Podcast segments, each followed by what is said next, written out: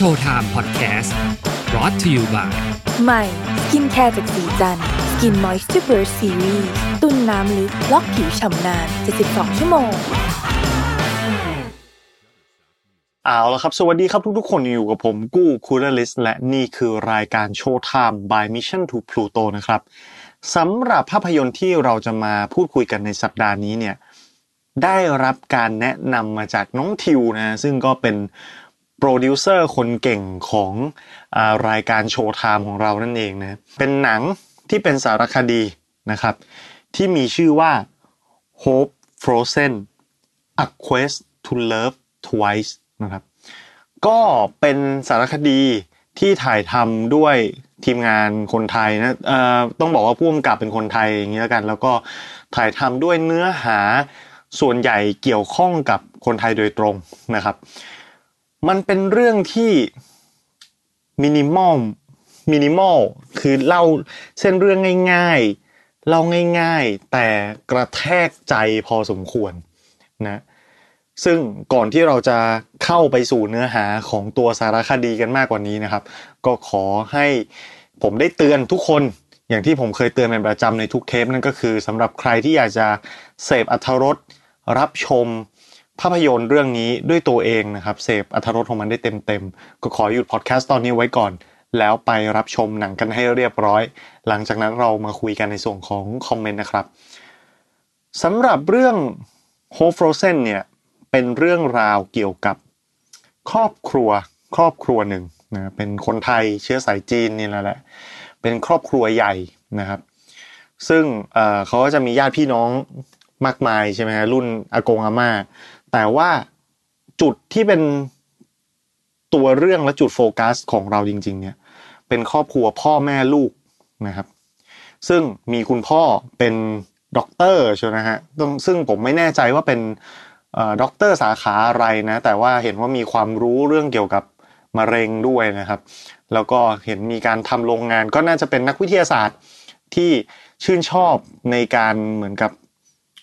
ทดลองอะไรแบบนักวิทยาศาสตร์นะมีการตั้งสมมติฐานค้นคว้าหาข้อมูลแล้วก็ทดลองเวิร์กช็อปอะไรแบบนี้นะแล้วก็มีตัวคุณแม่ภรรยานะครับครอบครัวนี้มีลูกชายคนโต1คนและมีลูกสาวคนเล็กที่ตามเส้นเรื่องเพิ่งจะลืมตาขึ้นมาดูโลก1คนชื่อว่าน้องไอไอนะครับเรื่องทั้งหมดที่อยู่ในสารคดีเรื่องนี้เนี่ยเป็นเรื่องที่เกิดขึ้นจริงนะเรื่องราวมันมีว่าน้องไอไอเนี่ยลืมตาดูโลกอายุน่าจะห่างจากพี่ชายค่อนข้างจะเยอะนะฮะอาจจะมีหลัก10ปีนะน้องเขาก็เกิดมาดูโลกได้แค่2ขวบกว่านะครับคุณพ่อเล่าเรื่องผ่านสารคดีให้ฟังว่าวันหนึ่งเขาฝันไม่ดีถึงลูกสาวนะตอนนั้นไปทำงานอยู่ต่างจังหวัดแล้วก็ฝันไม่ดีขึ้นมาเลยโทรมาเรียกให้ลูกชายซึ่งอยู่กรุงเทพอยู่กับน้องเนี่ยไปปลุกน้องให้ตื่นปรากฏว่าน้องไม่ตื่นจนต้องเกิดเหตุการณ์พากันไปหาหมอแล้วก็ได้รับการวินิจฉัยมาว่าน้องไอนะครับลูกสาวของครอบครัวเนี่ยเป็นมะเร็งสมองชนิดที่ร้ายแรงที่สุดซึ่งมีชื่อว่า glioblastoma นะครับอันนี้ถ้าผมอ่านออกเสียงผิดอะไรอย่างไรขออภัยนะฮะเป็นน่าจะเป็นศัพท์ทางการแพทย์นะครับ glioblastoma นะเป็นมะเร็งสมองที่มีความรุนแรงมากที่สุดในโลกอัตราการเสียชีวิตคือ 100% ไม่มีใครรอดจากมะเร็งตัวนี้ได้เลยนะครับสิ่งที่ครอบครัวนี้ทำเมื่อพบกับปัญหาประเภทนี้นะก็ผมสันนิษฐานเอานะจากการดูโปรไฟล์แล้วก็ตามเส้นเรื่องในสารคดีเนี่ยก็จะเป็นครอบครัวที่ค่อนข้างจะมีฐานะค่อนข้างดีเลยนะครับพวกเขาก็พยายามให้ลูกสาวคนนี้อันเป็นที่รักยิ่งเนี่ยได้รับการรักษาที่ดีที่สุดนะน้องผ่านการผ่าตัดเป็น10ครั้งนะครับโอ้โหในตัวหนังเนี่ยคือเราจะเห็นรอยแผลบนศีรษะของน้องเลยนะฮะแล้วก็สภาพ น้องจากตอนที่เหมือนกับสภาพน้องตอนที่ยังดีอยู่นะครับตอนที่ยังไม่พบโรคตอนที่น้องยังใช้ชีวิตเหมือนเด็กธรรมดาแบเบาะทั่วไปนะครับซึ่งก็ยังร่าเริงสดใสน่ารักนะครับจนมาถึงจุดที่น้องเริ่มเจ็บป่วยน้องต้องผ่านการรักษาทั้งผ่าตัดแล้วก็ทำคีโมด้วยเป็น10รอบนะครับจนครอบครัวก็รู้สึกว่าน่าจะเป็นถึงที่สุดของตัวน้องแล้วคือผมเข้าใจนะคือคุณพ่อเขาพูดเอาไว้ได้แบบน่าฟังน่าสะเทือนใจว่ามันไม่ใช่เป็นหน้าที่ที่เขาจะต้องยอมแพ้คือถ้าลูกสาวเขายังมีกำลังใจยังสู้นะแต่นี่คือเด็กนะมีกำลังใจยังสู้นั่นหมายความว่าเขาก็ต้องทำหน้าที่พ่อให้ดีที่สุดเต็มที่ก็คือพ่อมีปัญญารักษาแค่ไหนก็จะต้องรักษาลูกด้วยวิธีที่ดีที่สุดที่พ่อจะสามารถทำได้แต่เมื่อถึงจุดหนึ่งมันก็มาถึงเส้นที่ครอบครัวต้องตัดสินใจว่าโอเคมันไม่มีหนทางใดๆอีกแล้วขีดจำกัดของมนุษย์ในปัจจุบันเทคโนโลยีในปัจจุบันองค์ความรู้ในปัจจุบันไม่เพียงพอที่จะรักษาน้องไอได้นะครับคุณพ่อคุณแม่ก็เลยต้องตัดใจแต่มันไม่ใช่การปล่อยให้น้องจากไปตามวิถีแห่งธรรมชาติอย่างที่เรารู้จักกันครอบครัวนี้เลือกใช้วิธีแช่แข็งร่างกายของน้องสำหรับเรื่องการแช่แข็งร่างกายเนี่ยถ้าสำหรับแฟนภาพยนตร์หรือว่าหนังไซไฟหรืออะไรต่างๆน่าจะเคยเห็นหรือว่ามีทฤษฎีแบบนี้ให้เห็นกันมาบ้างนะถ้าจะยกตัวอย่างภาพยนตร์ก็อย่างเช่นแบบ Demolition Man นี่คือตัวอย่างชัดเจนที่สุดเลยก็คือตัว Wesley Snipes กับ Sylvester Stallone ที่ถูกแช่แข็งเอาไว้นะครับด้วยของเหลวไฮโดรเจนอะไรสักอย่างรักษาร่างกายจนกระทั่งถึงวันนึงก็เอาน้ำแข็งนั้นน่ะหรือว่าความเย็นนั้นมาหลอมละลายออกแล้วมนุษย์คนนั้นก็จะยังมีชีวิตได้อย่างปกตินะครับหรือถ้าเป็นเขาเรียกว่าในนิยายแฟนตาซีหนังหรือเกมอย่างเช่นเอเลี่ยนเวลาเราต้องมีการเดินทางไปไหนไกลๆเขาก็จะเข้าห้องนอนเหมือนกับเป็นแคปซูลเย็นอะไรอย่างเงี้ยก็รักษาร่างกายเอาไว้จนกระทั่งถึงวันที่เราจะต้องตื่นฟื้นขึ้นมาก็ค่อยปลุกร่างกายให้ตื่นอะไรทำนองนั้นหลักการของมันก็คือหยุดสภาพของร่างกายมนุษย์เอาไว้ชั่วคราวจนกระทั่งถึงจุดที่เราต้องการแล้วค่อยเหมือนกับ activate มันขึ้นมาอีกครั้งโดยการละลายอะไรแบบนี้แต่ทีนี้อีกเช่นกันนะคือนี่ไม่ใช่วิธีการรักษาโรคที่น้องเป็นนะครับน้องเป็นมะเร็งมันวิธีนี้มันไม่ใช่วิธีการรักษามันเป็นวิธีการคงสภาพร่างกายของน้องเอาไว้จนถึงวันหนึ่งที่มนุษย์มีเทคโนโลยีและความรู้มากเพียงพอที่จะนำน้องกลับมาได้ก็ค่อยดำเนินการเช่นนั้นซึ่งมันมีปัจจัยหลายอย่างมากที่จะต้องมาพิจารณานะครับเรื่องคือสารคดีเรื่องนี้มันมีทั้งเรื่องเกี่ยวกับ emotional ของครอบครัวที่เป็นเรื่องของการสูญเสียมันมีทั้งเรื่องเกี่ยวกับความรู้เทคโนโลยีทางวิทยาศาสตร์การเอาชนะความตายของมนุษย์ซึ่งมีมาพร้อมกับประวัติศาสตร์ของโลกใบนี้อยู่แล้วแล้วก็มีเรื่องมุมมองด้านความเชื่อศาสนาอะไรต่างๆซึ่งมันก็จะต้องเข้ามาเกี่ยวพันโยงใยอยู่แล้วเกี่ยวกับชีวิตหลังความตายหรือการเกิดใหม่อะไรทำนองนั้นนะฮะทีนี้เราไปทีละสเต็ปกันก่อนแล้วกันก็คือตัวคุณพ่อด้วยความที่เป็นนักวิทยาศาสตร์เป็นถึงขั้นด็อกเตอร์เนี่ยลูกชายของเขาก็ได้รับการฟูมฟักให้มีความเป็นวิทยาศาสตร์เหมือนกันเป็นนักวิทยาศาสตร์เหมือนกันก็เรียนเก่งนะครับแล้วก็เรียนสถาบันนานาชาติพูดภาษาอังกฤษคล่องเป็นไฟเลยแล้วก็มีความรู้ดีนะก็เรียนทดลองอะไรต่างๆความฝันของคุณพ่อก็คือรักษาสภาพน้องเอาไว้จนถึงวันหนึ่งที่เทคโนโลยีมันดีพอแล้วค่อยนำชีวิตกลับมาสู่ตัวน้องอีกครั้งโดยที่คุณพ่อเองก็เหมือนกับส่งต่อความฝันแล้วก็ภาระอันนี้ให้กับลูกชายด้วยนะครับต้องบอกว่าในเรื่องเท เทคโนโลยีการแช่แข็งเนี่ยในหนังเขาก็บอกว่ามันมีค่าใช้จ่ายอยู่นะซึ่งผมจดมาเขาบอกว่ามันจะมี2สเต็ปนะครับถ้าคุณต้องการที่จะรักษาเฉพาะสมองเอาไว้เนี่ยหรือรักษาส่วนหัวเอาไว้เนี่ยก็จะอยู่ที่ประมาณ 80,000 เหรียญสหรัฐหรือประมาณ 2.5 ล้านบาทถ้าคุณจะเก็บรักษาไว้ทั้งร่างกายหัวจรดเท้าก็จะใช้อยู่ที่ประมาณ 200,000 เหรียญสหรัฐหรือ 6.4 ล้านบาทเป็นราคาที่ค่อนข้างจะสูงนะครับถ้าอย่างคนทั่วไปเราท่านๆก็คงไม่มีโอกาสจะคิดอยู่แล้วผมเข้าใจว่าตามเนื้อหาของสารคดีเนี่ยน้องเก็บรักษาเอาไว้ในส่วนสมองนะก็คือจะเหมือนกับรักษาไว้ต้องคืออันนี้มันเป็นเรื่องที่ผมเราต้องเตือนนิดนึงว่ากรรมวิธีในการทำเนี่ย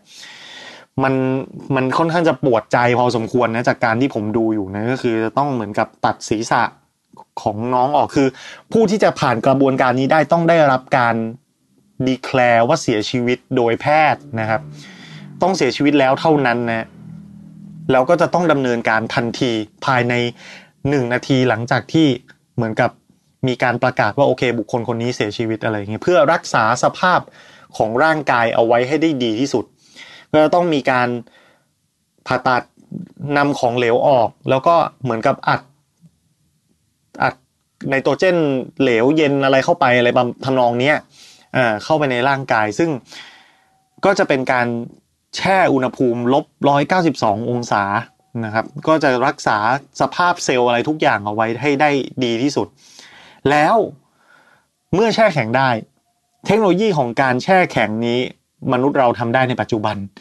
แต่เทคโนโลยีของการทำให้ละลายทำให้ตื่นฟื้นคืนมีชีวิตยังไม่มีในปัจจุบันนี้เช่นกันคือละลายแล้วยังไงต่อละลายมันก็จะมีเรื่องเกี่ยวกับการสภาพมันจะไม่เหมือนเดิมนะร่างกายที่ถูกแช่เอาไว้หรือว่าส่วนสมองอะไรต่างๆที่ถูกแช่เอาไว้มันไม่เหมือนเดิมต้องทำให้มันกลับมามีชีวิตได้นะครับต้องทำให้เซลล์มันที่มันอาจจะฝ่อไปเนี่ยกลับมามีชีวิตได้ไม่เพียงเท่านั้นนะมันจะต้องมีการสร้างร่างกายเทียมขึ้นมาหรือว่าทำให้ร่างกายให้สติสัมปชัญญะกลับคืนมามีความทรงจำมีบุคลิกมีตัวตนที่เคยเป็นไม่อย่างนั้นมันก็อาจจะประสบปัญหาอย่างเช่นว่าเราก็เป็นร่างกายที่มีชีวิตแต่ว่านอนเป็นผักอะไรแบบนี้คือมันมีความซับซ้อนหลายๆอย่างเพื่อที่จะทำให้ร่างกายมนุษย์สมบูรณ์ในหนังมีการกล่าวอ้างอิงไปถึงระบบว่าเราจะสามารถยักย้ายถ่ายสมองเข้าไปในโลกดิจิตอลก่อนได้ไหมอะไรทำนองนี้ด้วยนะก็คือต้องรอเทคโนโลยีไปถึงขั้นนั้นเลยทีเดียวไม่เพียงเท่านั้นนะนี่แค่สเต็ปแรกสำหรับเคสของน้องคนนี้สเต็ปต่อไปคือน้องไม่ได้เสียชีวิตด้วยเหตุการณ์ปกติร่างกายน้องไม่ได้สมบูรณ์ 100% ตั้งแต่แรกอยู่แล้วน้องเป็นมะเร็งเนื้องอกในสมองนะครับซึ่งวิทยาการก็จะต้องไปถึงจุดที่สามารถรักษาโรคนี้ได้เช่นกันเพราะเรียกร่างกายต่อให้ฟื้นกลับมาได้เอาคุณจะแฟนตาซีจัดว่าแบบ 3D printing ร่างกายตัวเองออกมาสแกนสมองแล้วสามารถสร้างสมองจำลองขึ้นมาได้มันก็จะต้องมีดีเฟกต์ตัวนี้ติดอยู่นะว่าโรคนั้นจะถูกรักษาได้อย่างไรเพื่อให้คนๆนั้นกลับมามีชีวิตได้ตามปกติและเมื่อเราคิดเลยไปถึงจากจุดนั้นไปวันที่เทคโนโลยีนั้นมาถึงจะห่างไกลจากทุกวันนี้ไปอีกเท่าไหร่5ปี10ปีน่าจะเป็นไปไม่ได้100ปี200ปีจะทำได้หรือยังหรือเป็นพันปีต่อจากนี้มันจะเป็นไปได้ไหมเพราะว่ามนุษย์ตั้งแต่โบราณก็คิดค้นเรื่องนี้การที่จะหนีจากความตายการที่จะฟื้นคืนจากความตายเนี่ยก็ไม่เคยมีใครทำได้สำเร็จแต่ครอบครัวเชื่อมั่นว่ามันจะต้องทำได้หรือเมื่อไหร่ก็ตามไม่เป็นไรเขาไม่รีบนะครับแต่อีกสิ่งหนึ่งจุดหนึ่งที่สำคัญมากที่สุดเลยที่ผมมองก็คือเมื่อวันนั้นมาถึงจริงๆสมมุติว่ามันมีการเกิดขึ้นจริงๆเราจะอยู่ในโลกอะไรในตอนนั้นถ้าสมมุติว่ามันเป็นผมสมมุติว่าเป็นผมเสียชีวิตไปคนที่ผมรักรักษาร่างกาย หรือสมองของผมไว้ไปจนถึงวันหนึ่งที่เทคโนโลยีโอเคประกอบร่างกายขึ้นใหม่เป็น Android เป็นหุ่นเป็นไซบอร์กหรือว่าเป็นเนื้อเยื่อที่ถูกเพาะเลี้ยงขึ้นมาใหม่หรืออยู่ในโลกดิจิตอลก็ตามคนที่ผมรู้จักคนที่ผมรักประสบการณ์ทุกอย่างที่ผมเคยมีในชีวิตเนี่ยมันไม่เหมือนเดิมอีกแล้วนะสิ่งที่จะทำให้ตัวตนของเราเป็นตัวตนของเรามันคืออะไรและมันยังคงสภาพอยู่ไหมในวันนั้นเป็นเรื่องที่โอ้โหต้องจะมาถกเถียงอะไรกันอีกมากมายเยอะแยะนะแน่นอนเคสแบบนี้นะเคสแบบสุดยอดแบบโอ้โหล้ำเหนือเกินจินตนาการแบบนี้เนี่ยเป็นข่าวดังไปทั่วโลกครับเหตุการณ์ที่เกิดขึ้นเนี่ยน้องเขาเสียชีวิตประมาณปี2015นะครับก็หลายปีอยู่แล้วนะช่วงที่เป็นเหตุการณ์ใหม่ๆเนี่ยมันมีกระแสออกมามากมายทั่วโลกและแม้แต่ในประเทศไทยเองกรณีนี้ก็คิดว่าน่าจะโด่งดังอย่างมากเพราะมันมีฟุตเทจของการถูกสัมภาษณ์ออกรายการอะไรต่างๆมากมายแม้กระทั่งคุณสรยุทธเองก็มีโอกาสได้สัมภาษณ์ครอบครัวคุณพ่อนะครับแล้วก็กระแสคนที่รู้กันเป็นวงกว้างเนี่ยมันย่อมทำให้เกิดความเห็นมากมายนานาจิตตังบางคนก็จะอาจไปในแนวทางว่าชื่นชมในความรักที่คุณพ่อและครอบครัวมีให้กับน้องไอนะครับหรือจะเป็นแนวว่าแสดงความร่วมแสดงความเสียใจนะครับทำแบบว่าเหมือนกับเห็นใจเพราะว่าประสบการณ์ในการสูญเสียคนที่เรารักเนี่ยมันไม่ใช่เคยเป็นเรื่องง่ายสำหรับใครทั้งนั้นคนที่คิดเห็นไม่เหมือนกันคนที่มองว่านี่คือการต่อต้านมันคือการฝืนธรรมชาติมันผิดหลักศาสนาปรัชญาอะไรต่างๆก็มีผมเชื่อว่าครอบครัวนี้ก็ต้องเคยผ่านประสบการณ์อะไรแบบนั้นกันมามากพอสมควรนะความคิดเห็นมันก็จะหลากหลายแม้กระทั่งในครอบครัวเองตอนแรกก็ไม่มีใครเห็นด้วยนะแต่คุณพ่อซึ่งเป็นนักวิทยาศาสตร์และเชื่อในอนาคตในวันข้างหน้าเชื่อในวิทยาการของมนุษย์ก็ไฟท์จนกระทั่งครอบครัวยินยอมเห็นด้วยก็ต้องทำอะไรแบบนี้ซึ่งหากถามผมเนี่ยผมไม่กล้าวิพากษ์วิจารณ์อะไรมากเพราะว่าการสูญเสียแบบนี้มันเป็นการสูญเสียครั้งยิ่งใหญ่ที่ทำใจยากเหลือเกินแล้วการที่มนุษย์เราจะอยู่กับมันไม่ใช่เรื่องง่ายนะฮะและแน่นอนมันไม่ใช่เจตนาที่เลวร้ายอะไรมันก็ทำเพราะความรักที่มากมายมหาศาลนั่นแหละ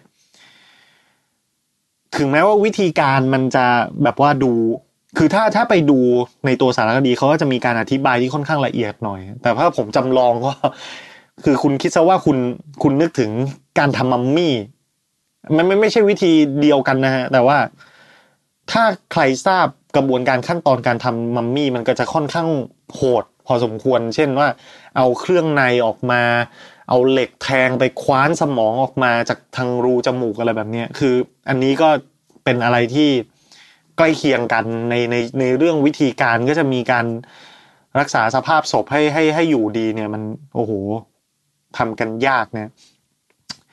เพราะฉะนั้นผมดูแล้วมันให้ความรู้สึกมวนท้องมากคือมันดูแล้วมันก็เครียดคือเรา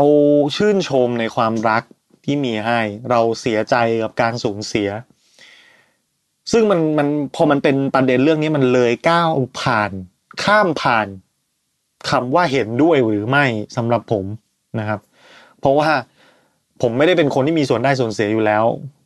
การตัดสินใจมันอาจจะไม่ได้เกี่ยวข้องกับผมแล้วก็เงินทองอะไรมันก็ไม่ใช่ของผมนะเขาจะใช้เงินอะไรยังไงเท่าไหร่ค่าใช้จ่ายอะไรแบบนี้ผมไม่ได้คิดว่าเห็นด้วยหรือไม่เห็นด้วยหรือต่อต้านหรืออะไรยังไงผมแค่รู้สึกว่ามันเป็นจุดที่น่าให้กำลังใจมันเป็นจุดที่ชื่นชมในความพยายามในใจสู้แล้วก็ความเชื่อมั่นของเขานะครับเพราะว่าเราเองไม่มีใครตอบได้เราทุกคนไม่มีใครตอบได้ว่าความฝันนั้นความหวังนั้นมันจะเป็นจริงได้ในชั่วชีวิตของเราหรือไม่นะครับก็ไม่มีใครรู้เลยแต่ถ้าถามว่าถ้าส่วนตัวผมแล้วถ้าผมมีเงินแล้ว let's say ว่าผมตายไปแล้วผมจะเลือกใช้วิธีนี้หรือเปล่าหรือถ้าเป็นคนที่ผมรักผมจะใช้วิธีนี้หรือเปล่าเหมือนผมจะเคยดูสัมภาษณ์ของคีนู รีฟส์นะซึ่งมันก็ สอดคล้องกับความเชื่อส่วนตัวของผมว่า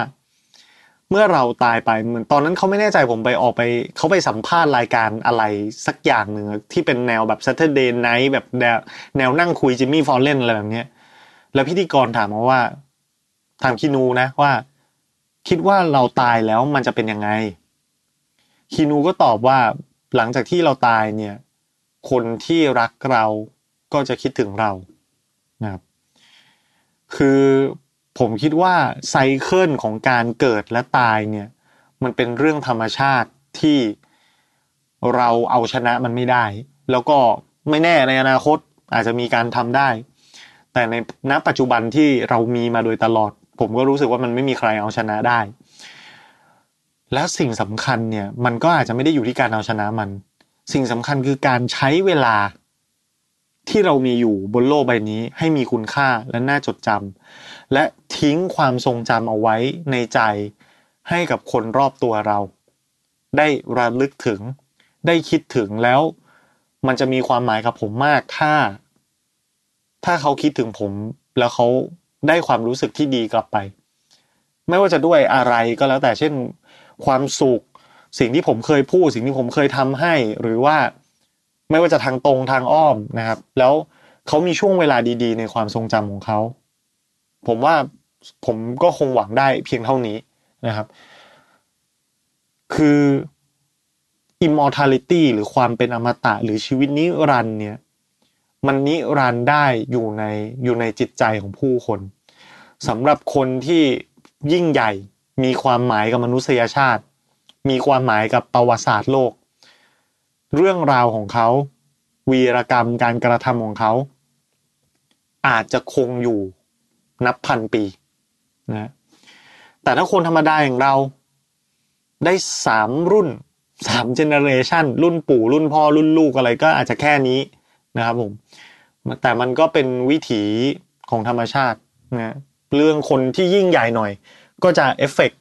กับคนจำนวนมากหน่อยแต่มันก็เป็นเรื่องธรรมดาไซเคิลของชีวิตมันเป็นแบบนี้เพราะฉะนั้นก็ไม่มีคำวิจารณ์ใดๆนะฮะก็ดูมาถึงตรงนี้ก็คงด้วยความที่ทางครอบครัวเองทีมงานเองก็ต้องให้เครดิตทีมงานขอบคุณทีมงานที่ทำสารคดีเรื่องนี้ขึ้นมานะก็ทำให้เราได้มาพูดคุยถกประเด็นเกี่ยวกับปรัชญาหรือว่าวิทยาศาสตร์กันแล้วก็มีเรื่องการนำเสนอที่มันน่าสนใจด้วยนะครับแล้วก็สำหรับครอบครัวนี้ก็ข่าวดีนะเดชะบุญข่าวดีว่าหลังจากที่น้องไอเสียชีวิตไปพวกเขาได้มีลูกสาวคนใหม่อีกครั้งหนึ่งนะครับชื่อน้องไอนะครับหน้าเหมือนกับน้องไอมากๆเลยเขามีถ่ายให้ดูตอนท้ายด้วยเล็กน้อยนะก็เป็นเด็กที่น่าจะต้องเกิดมาจากความรักแน่นอนใครจะโยงไปเรื่องการ reincarnation แบบกลับชาติมาเกิดอะไรอย่างเงี้ยหรือเปล่าก็ไม่เป็นไรนะไม่ว่ากันนะจะเชื่อหรือไม่เชื่อในทางนั้นแต่ผมมองว่าคุณพ่อพูดตอนจบเลยดีว่าเด็กคนนี้มาเยียวยานะครับแต่ก็ไม่ได้มาทดแทนลูกของเขาคนที่สองที่เสียไปก็ยังอยู่ในความทรงจำของเขาและเขาก็จะรอลูกคนนั้นตลอดไปนะครับก็เป็นเรื่องที่อบอุ่นหัวใจน่ารักแล้วก็ให้ความรู้สึกที่หลากหลายดีทีเดียวสำหรับใครที่อยากจะชมภาพยนตร์เรื่องนี้ก็อย่างที่บอกไปนะดูได้ใน Netflix นะครับแล้วก็มันมีแง่มุมให้พูดถึงถกเถียงกันหลายอย่างมากเลยทีเดียวถ้าใครที่สนใจก็อย่าลืมไปดูกันแล้วกันนะครับสำหรับผมก็รู้สึกว่ามันตื้นตันมากพอสมควรสำหรับหนังเรื่องนี้วันนี้ขอบคุณสำหรับการติดตามครับเราพบกันใหม่ในคราวหน้าสำหรับวันนี้สวัสดีครับ Show Time Podcast Presented by สีจัน Skin Moisture Burst Series ตุ่นน้ำลึกล็อกผิวชำนาญ72 ชั่วโมง